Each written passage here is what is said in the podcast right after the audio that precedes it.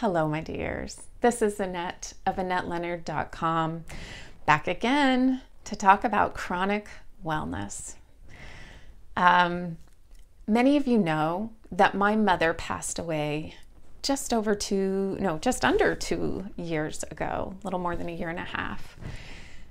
And I feel her absence on the daily.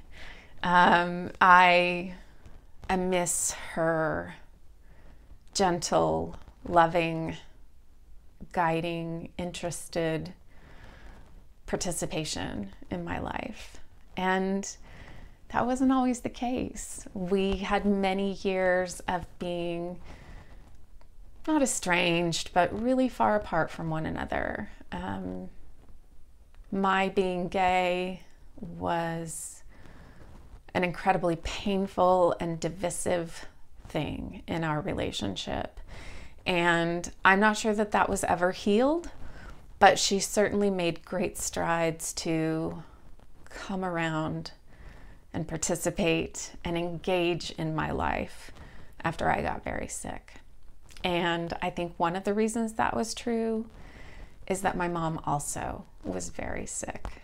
And so we had this unbelievable path that we were walking in tandem. And as a Stoic, it was not a path that my mom talked about with other people. She did not share the hardship of her journey. And as her daughter, it took years, but I was able to get her to disarm and speak honestly about her lived experience and talk truthfully with me about the hardship and difficulty and grief and frustration over the ways that these chronic illnesses had control over our lives. So, all this is context about the fact that my dad has been widowed for just a little more than a year and a half. And their marriage had been 54 years in the making. And within four months of her death, my dad introduced me to a woman that I believed he was dating as his fiance. so there just wasn't any time to uh, stop the whiplash effect of like, she just died. Who's this lady? You're getting married? and I do not begrudge my father um, making his own happiness. He has spent much of his adult life um, caring for my ailing mother. And um, I don't doubt his love for her by the fact that he has new love in his life. And I do doubt um, his ability to make sound decisions.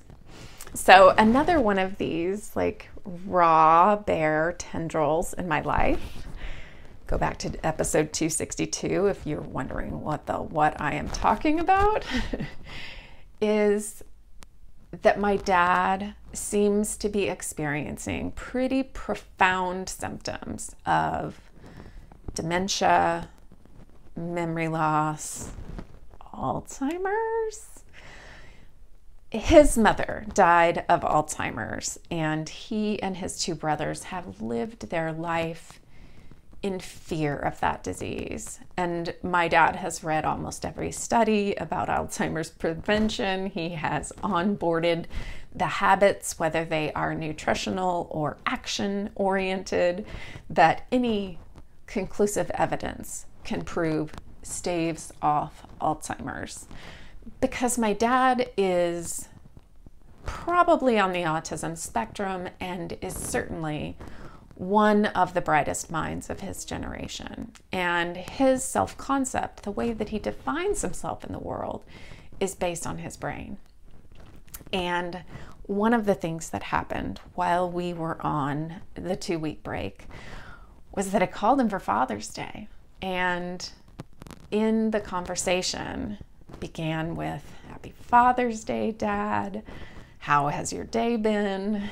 And he proceeded to tell me about, you know, what he'd done for lunch and how he'd spent the day. And at some point said, I've talked to your I've talked to Christine today, but I haven't yet spoken to Annette. And you know, I heard that like cosmic record scratch sound of like this cannot be happening. He didn't just actually say he hasn't talked to Annette. I am Annette. And to be like, "Hey dad, this is Annette." and to not want to like shame him or dwell in that moment of discomfort. The last few conversations, we'd had big conflict that ended us up with us getting off the phone in anger. I didn't want to pursue this path of like, who did you think you were on the phone with when you answered your cell phone and it said Annette? What did you make of that? Like, I I didn't want to like start down the path of all the questions of like, how did we get here, Dad? And at the same time, how did we get here, Dad? And so, one of these very raw tendrils in my heart is my dad is much further along than I knew. He is not okay.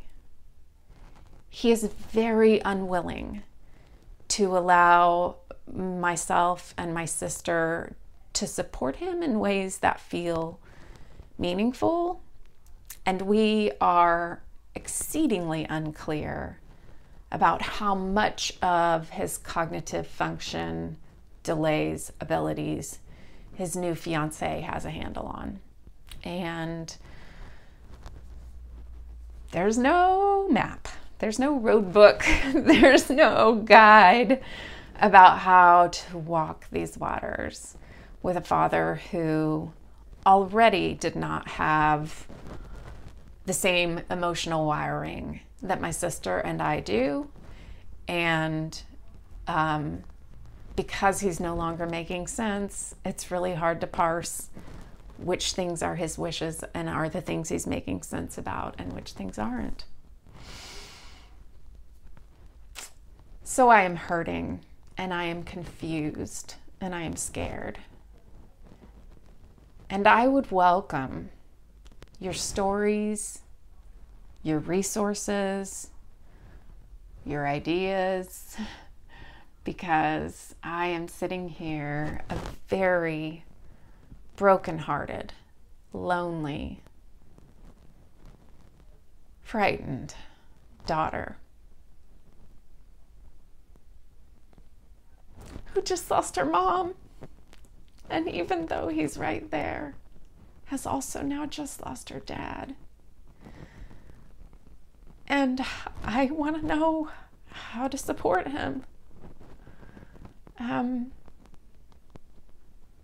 so that's today's bare root.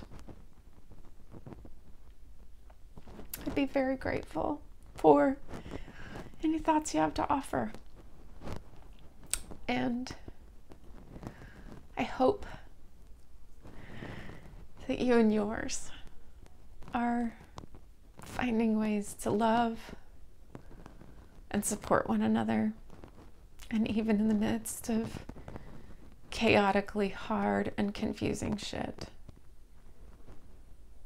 be well.